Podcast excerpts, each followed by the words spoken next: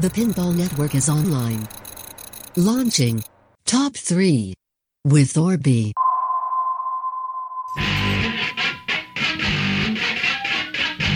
Welcome back to episode 5 of Top 3 with Orby. Today we're going to be talking about the top 3 young guns in pinball design. Now, I'm not talking about Tim Sexton, Steve Bowden, and Raymond Davidson. Uh, that's an episode uh, for the future. Those, of course, are the top three young guns in rules and or coding of pinball. But today we're going to be talking about the designers, the ones who lay it all out on the line, the ones who, even though they're working with a huge team of people, if the machine isn't up to snuff, they're the ones that get crucified on the Pinside and social media crosses of today. So let's start at the beginning. And this was the first of the three designers here to release a pinball machine, and that would be Scott Danesi. So Scott Danesi uh, has released now two machines with Spooky Pinball, and the first of which was Total Nuclear Annihilation, also known belovingly as TNA. This was the first non-themed game to sell out in over a decade. Probably, I was trying to think about it. I know Dialed In was not themed uh, by Jersey Jack Pinball, of course. Um, absolutely love that game. For me personally, I don't need the game to have a theme, but I know that most pinball companies would prefer because it's just slightly safer to already have a built in audience, right? That being said, TNA sold out. They sold all 500 of them, and did they even do an extra run, maybe of 100? I'm not sure. But it's hard to get your hands on a TNA. They don't come up that often. They hold their value very well. They have something very interesting in there that I don't know if it will become a Scott Danesi signature, so to speak, in the future. But for this particular game, um, it worked out very well, and it had a co-op mode. Now, as far as I could tell from doing some some research and chatting with some other pinball nerds, the last game to have a co-op mode was 1985 and that was Gottlieb's tag team. Now, tag team, of course, worked a little differently. It worked like a tag team. So I believe players one and two, you could either set the game to a four player game where you all played solo and just tried to get the highest score, or you could set it up where uh, players one and two scores were added up to players three and four, or maybe it was players one and three were added up to two and four. Um, so, not exactly the same as the co op mode, of course, on TNA. The co op mode allows you to work together to blow up all nine nuclear reactors. Something that I would say was very unique and interesting about TNA is that it was one of the first single level games that we had seen since I'm just trying to think, and I don't know if that little tiny platform on Fireball Classic from 1984 counts, but like I can't think of another machine that came out really since the 70s that was a single level. Um, I guess there was some street level games maybe that were coming out in the early 80s. Um, but of course, Total Nuclear Annihilation did it better. Uh, perhaps it's arguable that TNA is the best single level pinball machine of all time. And this is not arguable. This is straight up fact. And you can ask any music nerds out there. Total Nuclear Annihilation made music and sound and integrating them together with the gameplay more important than it's ever been in pinball. And since then, the bar has been raised. And that's what I love about all three of these pinball designers is they are really continually pushing the envelope, raising the bar. I know it's a little hokey to say, but it is the truth. Um, you were even able to purchase uh, the soundtrack for TNA at one point. Wish I had got my hands on that until then, nobody was running out and making soundtracks of pinball music. They just weren't. First of all, most of the music in a lot of the theme games was already copywritten. And what I love so much is that the real difference here is Scott Danesi, of course, did have a team of people working with him at Spooky, but of course, Spooky is much smaller than Jersey Jack and uh, only a fraction of Stern. So Scott Danesi not only did all of the design, all of the rules. I believe he helped with the coding or did the coding. And even more importantly, he did all of the sound. And that has never really happened before. So when you have the same person doing a whole bunch of things on the exact same machine, you're guaranteed to have better integration than just separate people working on it. Am I right? That's how it typically tends to work out, and that was the case. When you played TNA, even though there, you know, you don't have nostalgia like you would with Teenage Mutant Ninja Turtles or even Avengers comics. You don't have the same nostalgia factor with TNA. But how it got you by nostalgia was just that loud thumping electronic bass that was kind of known for the electro synth pop end of 90s early 2000 feel then he brought back all the colors that you would see in like a, a Saved by the Bell you know 90s type of rendition and uh, the combination of the music the sound the single level the game was quick, the game was brutal, the game was fun. Uh, another thing it was known for is the Danesi lock. Now, there had been other locks like this in pinball, just not for quite some time. And what happened with the Danesi lock is you have to hit down a drop target, and then the ball, after going up into the lock, gets locked back behind the ball, and then you've got to do it again. We saw something similar to this in uh, Scott Danesi's second game, Rick and Morty. Now, let's talk a little bit about Rick and Morty for a bit. Rick and Morty just came out last year in 2019, and Rick and Morty is, as far as I could tell from the limited research I did, the fastest pinball machine to ever sell out anywhere ever. And that's saying something because Rick and Morty isn't exactly what you'd consider an A tier theme. I mean, they do have millions of fans, but they don't have the same type of fan level that you would get in an Avengers or a Teenage Mutant Ninja Turtles or even something like Wizard of Oz, like right, like like my my my Oma. Shout out to my Oma all the way from Holland. She's living here now, but of course, um, she absolutely you know recognizes Woz, where she probably doesn't know what an Infinity Avengers Quest is. Rick and Morty also was known for having this really cool electro synth kind of very bassy background with lots of beats and it's been blended so incredibly with the music that you don't know where the show music starts and Scott's awesome bass begins and uh, or ends I should say. So that is certainly something that I think is a signature for him. Um, also, I've noticed his machines so far have more than two flippers, which is something you'll notice with all of these young guns is they like to have more shots and more flippers. Uh, I think it was very courageous of Scott to not include a single solitary ramp there on his first machine, and the fact that it sold out faster than any machine with a ramp. Or sorry, not not that uh, TNA sold out fast because it did sell all 500, but I know it took some time. But the fact that you were able even to sell out a machine from a brand new designer without a theme with no ramps, that in itself is a little bit of a pin miracle, if I don't say so myself, okay? So now, I will say this there's a slight asterisk here. Of all the top three Young Gun pinball designers, I think we're going to see the least machines and the least often uh, from Scott Danesi for a couple reasons. First of all, Scott is not just solely solely employed by Spooky Pinball. He actually has another job where I believe he works. Uh, it's a pinball-based company that he works for. Scott is contracted out to do those, and right now we're not going to see Spooky Pinball even complete all the Rick and Mortys until sometime next year. So, therefore, it would be at least most likely a year and a half from right now. In fact, I'd be shocked if it was before the year 2022 before we saw Scott's next game. And we don't even know if the next game from Spooky will be from Scott or not. I mean, I hope that it is because he's definitely my favorite Spooky designer. However, I think that there's probably going to be another spooky before we get to see Scott. But Scott, no matter whatever pinball machine you make next, buddy, I want to try it. Now, the tiny asterisk I had here was that although uh, Rick and Morty is very beloved and people enjoy it, and I mean, it looks incredible. The art is just, gosh darn it, beautiful. The sound is great.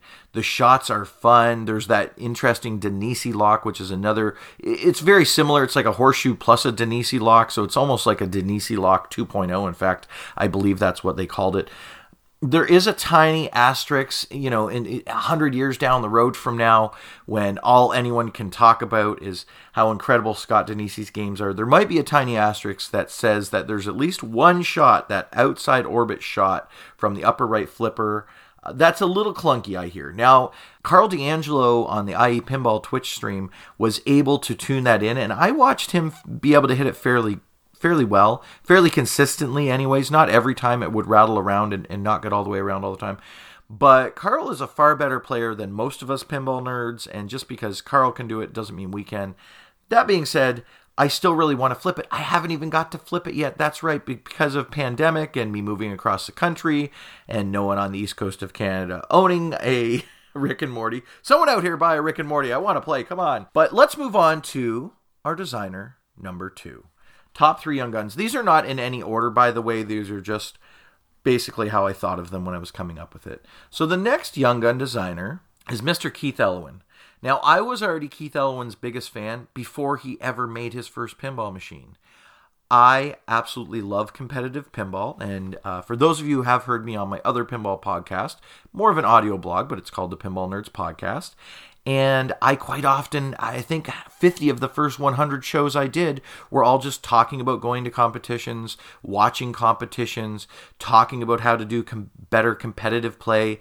And many of you pinball nerds who did hear the last episode of Top 3 with Orby, which was talking about the top three weird, wild, and wacky ways to nudge better, um, you know how much I love competitive pinball and how much I'm constantly trying to get better. Well, one thing that's very evident when you watch Keith Elwin play pinball is something that's evident when you see his games. He doesn't do things the regular way ever. He does things his own way, okay? I'm not going to quite break out into song here, but uh, you know, he goes his own way and he does things very differently. And something that i think that is becoming a little bit of a trend here i know he's only three games in we don't want to get ahead of ourselves when the numbers speak for themselves but i think he's bringing back a lot of thing in, things in pinball that were stagnant and that needed refreshed re-energized and those included the pops. I actually had written out an episode uh, that was entitled bring back pops or make pops important again right because i feel like they're, they're not that important anymore. A lot of pinball designers seem to just throw three at the top, and you know, hitting the ball into the pops doesn't seem to come into play that often.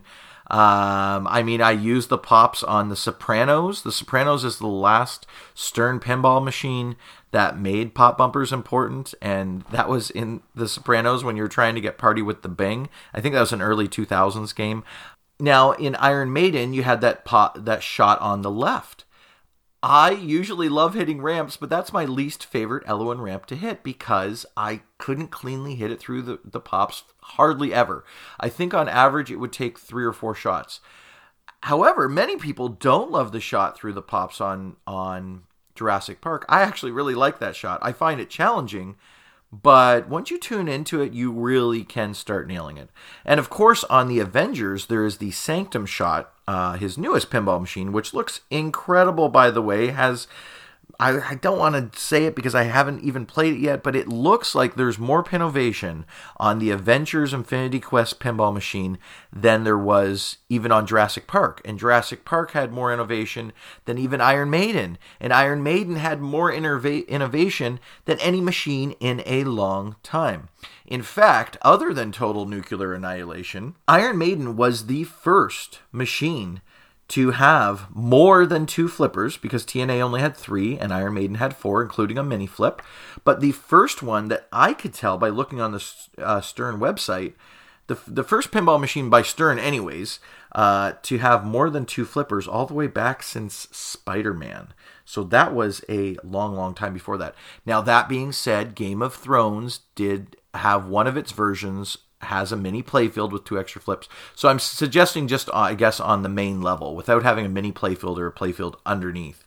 Um, and of course, what does that do for us? That just gives us more and more and more shots. So if you think of just that top up upper left flipper, that little mini flip on Iron Maiden, you can use that to smash into the captive ball there, which I love doing that shot. Don't know why I love it so much. It's just very rewarding. You have to hit it at the just as soon as it gets to the very start of the upper left flipper.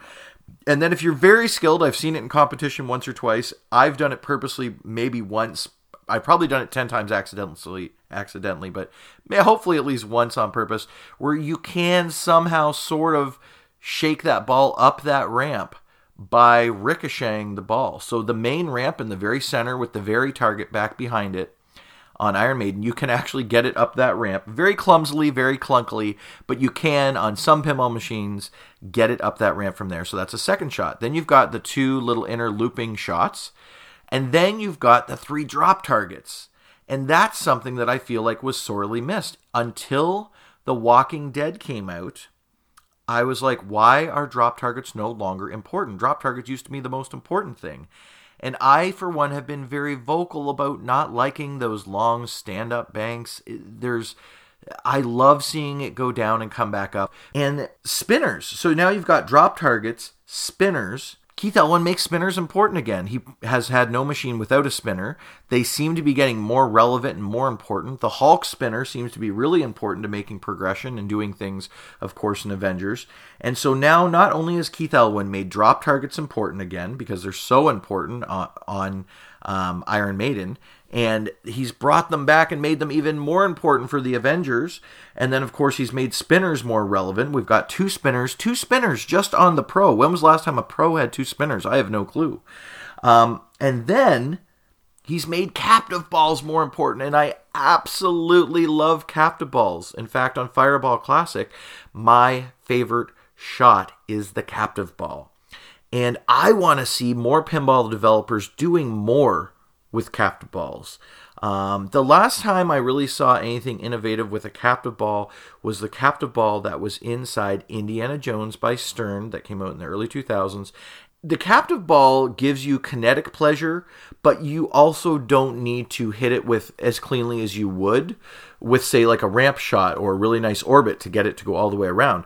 You basically can, you know, a captive ball you can hit from any side and it works. And that's something that's interesting because now the captive ball shot, unlike the gauntlet ramp, which is very revolutionary by Keith Elwin, which we'll talk about in a second, the captive ball is a shot that can be hit from absolutely everywhere. And the gauntlet ramp can be hit from, from all three flippers. Of course, you've got to hit it clean and from the right spot in the flipper.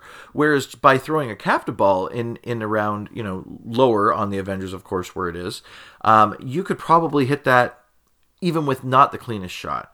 And I just like watching a ball hit another ball, see the kinetic energy transfer, and watch it go up and do its thing. Um, in the case of Fireball Classic, if you do not hit that, if you don't hit it super clean, it won't register or count. Whereas with with Iron Maiden, that captive ball up there, you didn't have to hit it that clean.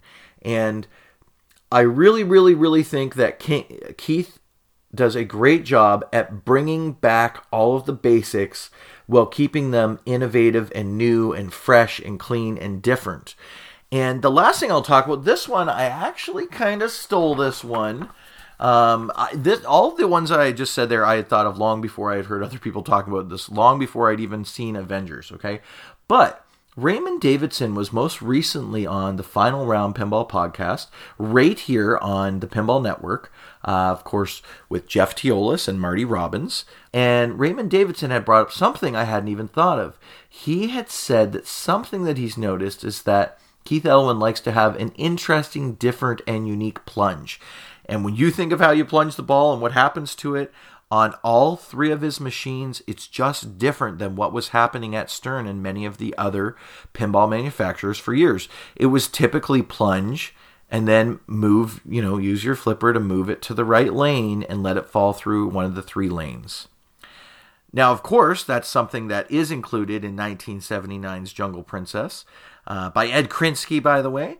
On that particular machine, on Jungle Princess, when we're taking a look at you know those top lanes it's so so so important on there that you get it in a certain lane so this is something that's been around for three or four decades thank you thank you. And Elwin, we trust, thank you for changing up that plunge because plunging was getting really boring and stagnant. And they're, you know, the odd pinball machine, they change it up slightly. I know with Skateball, which is not only one of my favorite pinball machines of all time, but it's also one of Keith Elwin's favorite pinball machines. That was one of the ones where they changed up the plunge. And I remember mentioning in chat once, uh, while speaking with Keith Elwin, he's very, very humble, very kind very, you know, nice guy to speak with. You wouldn't know he is the greatest of all time pinball player and possibly greatest of all time pinball designer by speaking to him on Twitch. But something he said is that he still has skateball because his name on Twitch is SK, the number eight ball.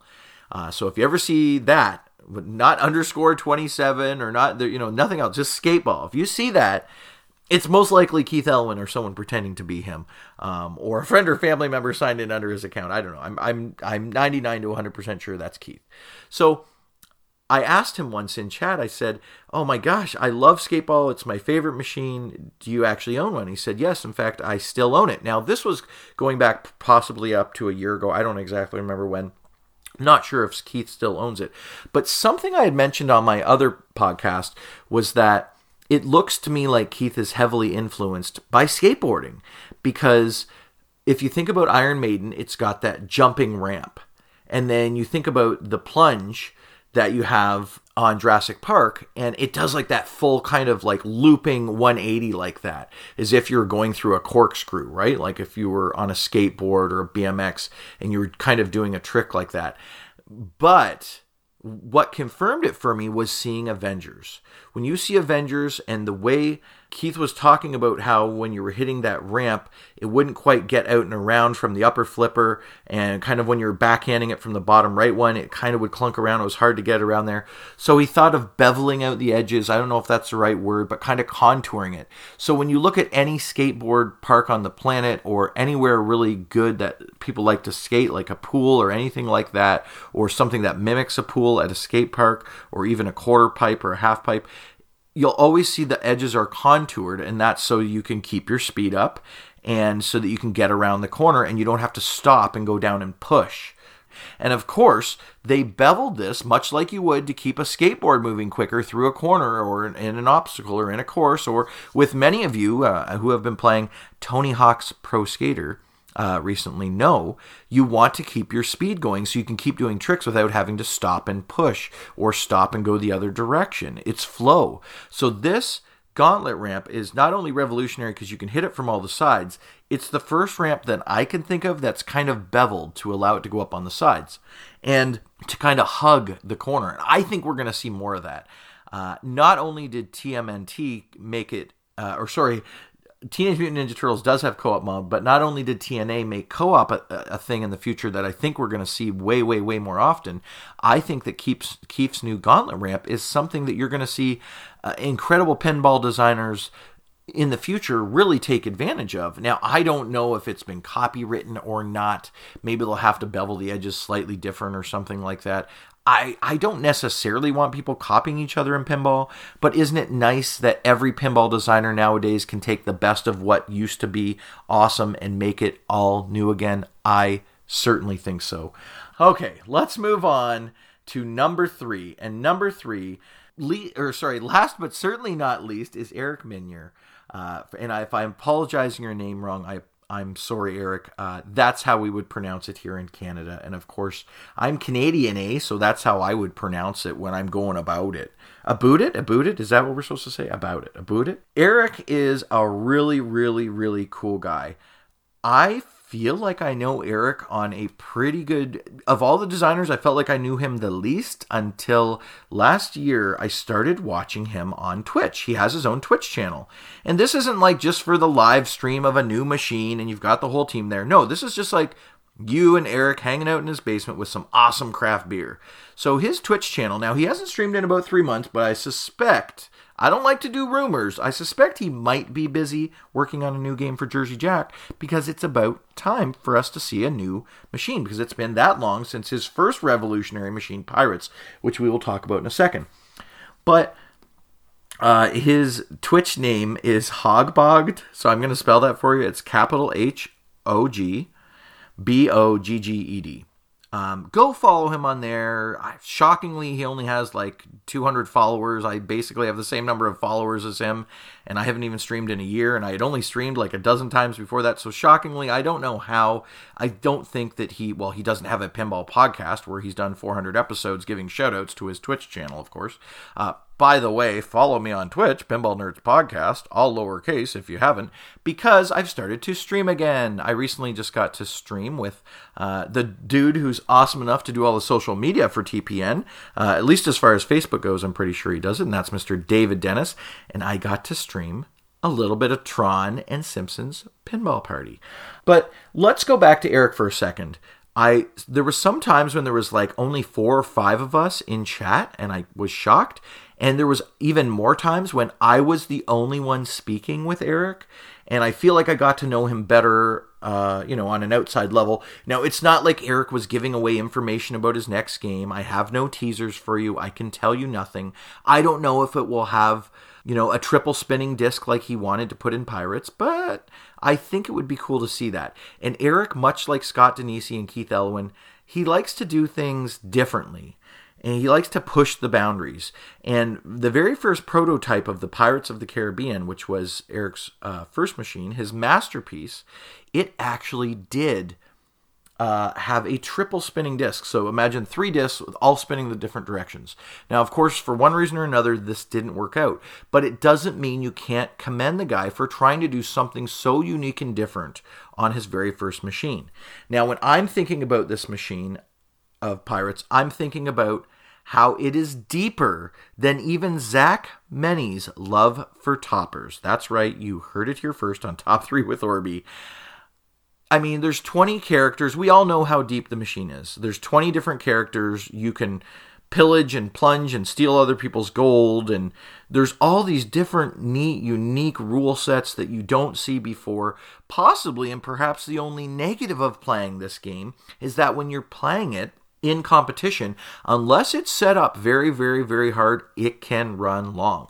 In fact, I remember a tournament I was playing in Toronto on it, and I had never, ever, ever played before. And on my first ball, oh, that's not true. I had actually played a practice ball or two before the tournament, but my first full game, my first competitive game, my second ball ran so long, I think I was at 300 and something a million, which isn't actually that much on that machine. Many people can blow that up in a short game more than that. But for a guy who didn't know what he was doing, I'm not sure who even of the 20 I picked. I had read and heard hardly nothing about it and maybe only seen it streamed on Buffalo Pinball a little uh, at the time. But it ran long. And in a match play event, when you're all waiting, I noticed that, oh, Pirates of the Caribbean running long again. Oh, and it was like two out of three rounds. It seemed like Pirates of the Caribbean was holding us all back. Now that being said, Pirates had just got there, so maybe they hadn't had time to do many adjustments. Maybe the uh, you know it wasn't set at the right angle or the right tilt to make it fast enough, um, or you know just maybe it's a really cool, fun machine that plays a little bit longer, and there's nothing wrong with that. Other than in competition, you're maybe going to have to go out of your way to set it up a little bit harder so that it's not always the last game being played in match play, right? So now, there was some people who did not like pirates, and they did not like pirates for a couple simple reasons. First of all, a lot of people thought it was too deep, and arguably trying to memorize advantages and disadvantages of 20 characters, probably a bit much, probably something you're not going to see in the future. Maybe like five, like Teenage Mutant Ninja Turtles, four or five. You know what I mean? Well, there's there's four Ninja Turtles, but you know what I mean. But anything past like five characters, you're trying to memorize different stuff that you can play probably going to it's probably too much.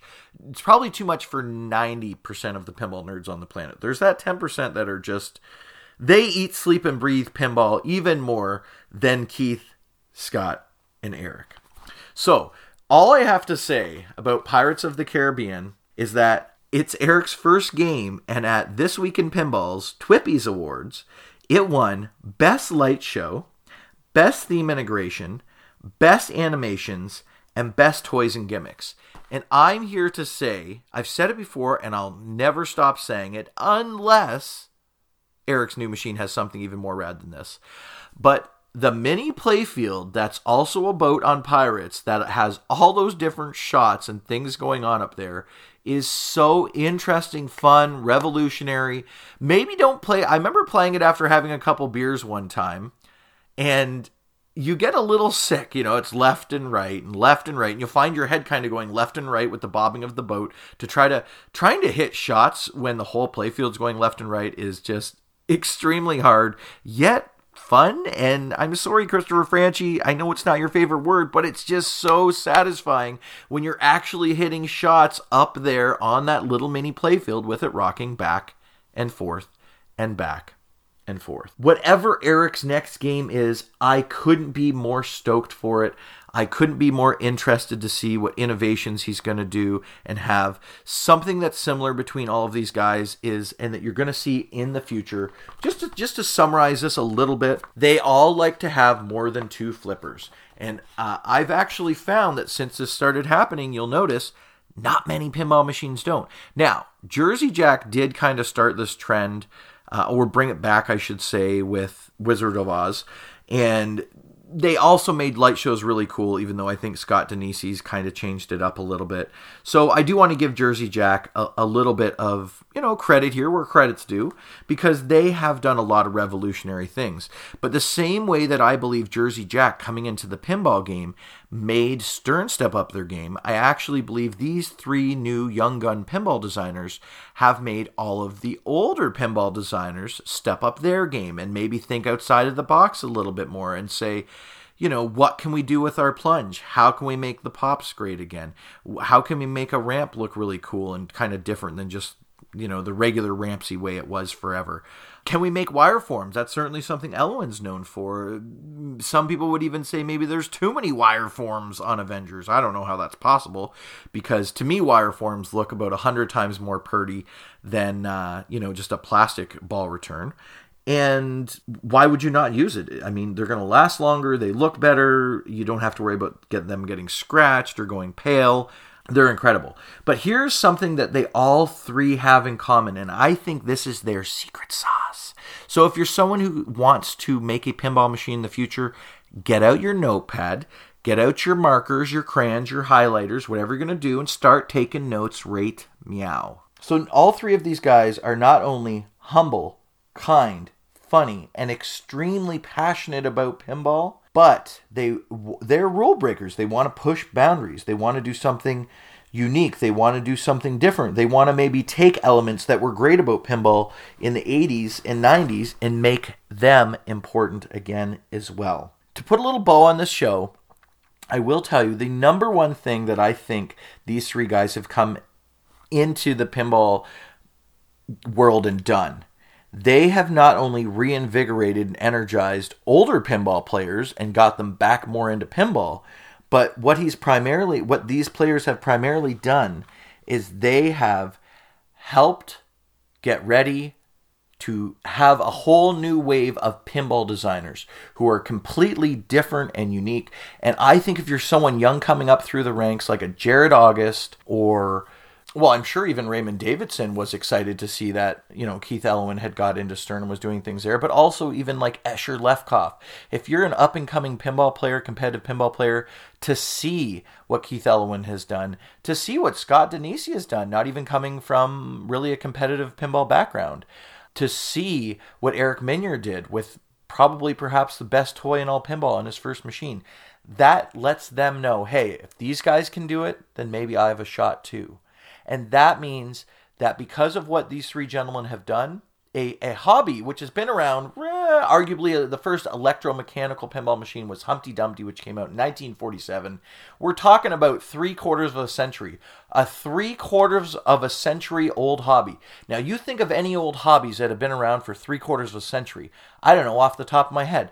Lawn bowling. Lawn bowling hasn't seen a lot of innovations lately. Not that there's anything wrong with lawn bowling. In fact, I even did it with a group of friends once, more so as a joke. But it was fun as long as you had a couple beers with you. And, uh, you know, there's not very many hobbies that have been out since 1947 that went almost a whole decade without seeing very many innovations or anything really new. And then, boom, all of a sudden got hit with this resurgence, this new energy. And this is one of those things. This is one of those times we all of us here listening to this get to be present for what's happening in pinball right now. And pinball is forever changed for the future because of this. And I hope another three quarter century from now, another 75 years from now, in the year 2105, that there is pinball designers out there saying, you know what? If it wasn't for Eric, Elwin, and Scott, I may not have became a pinball designer, and pinball just might have been forgotten about. But because of these rad dudes, pinball will not be forgotten about.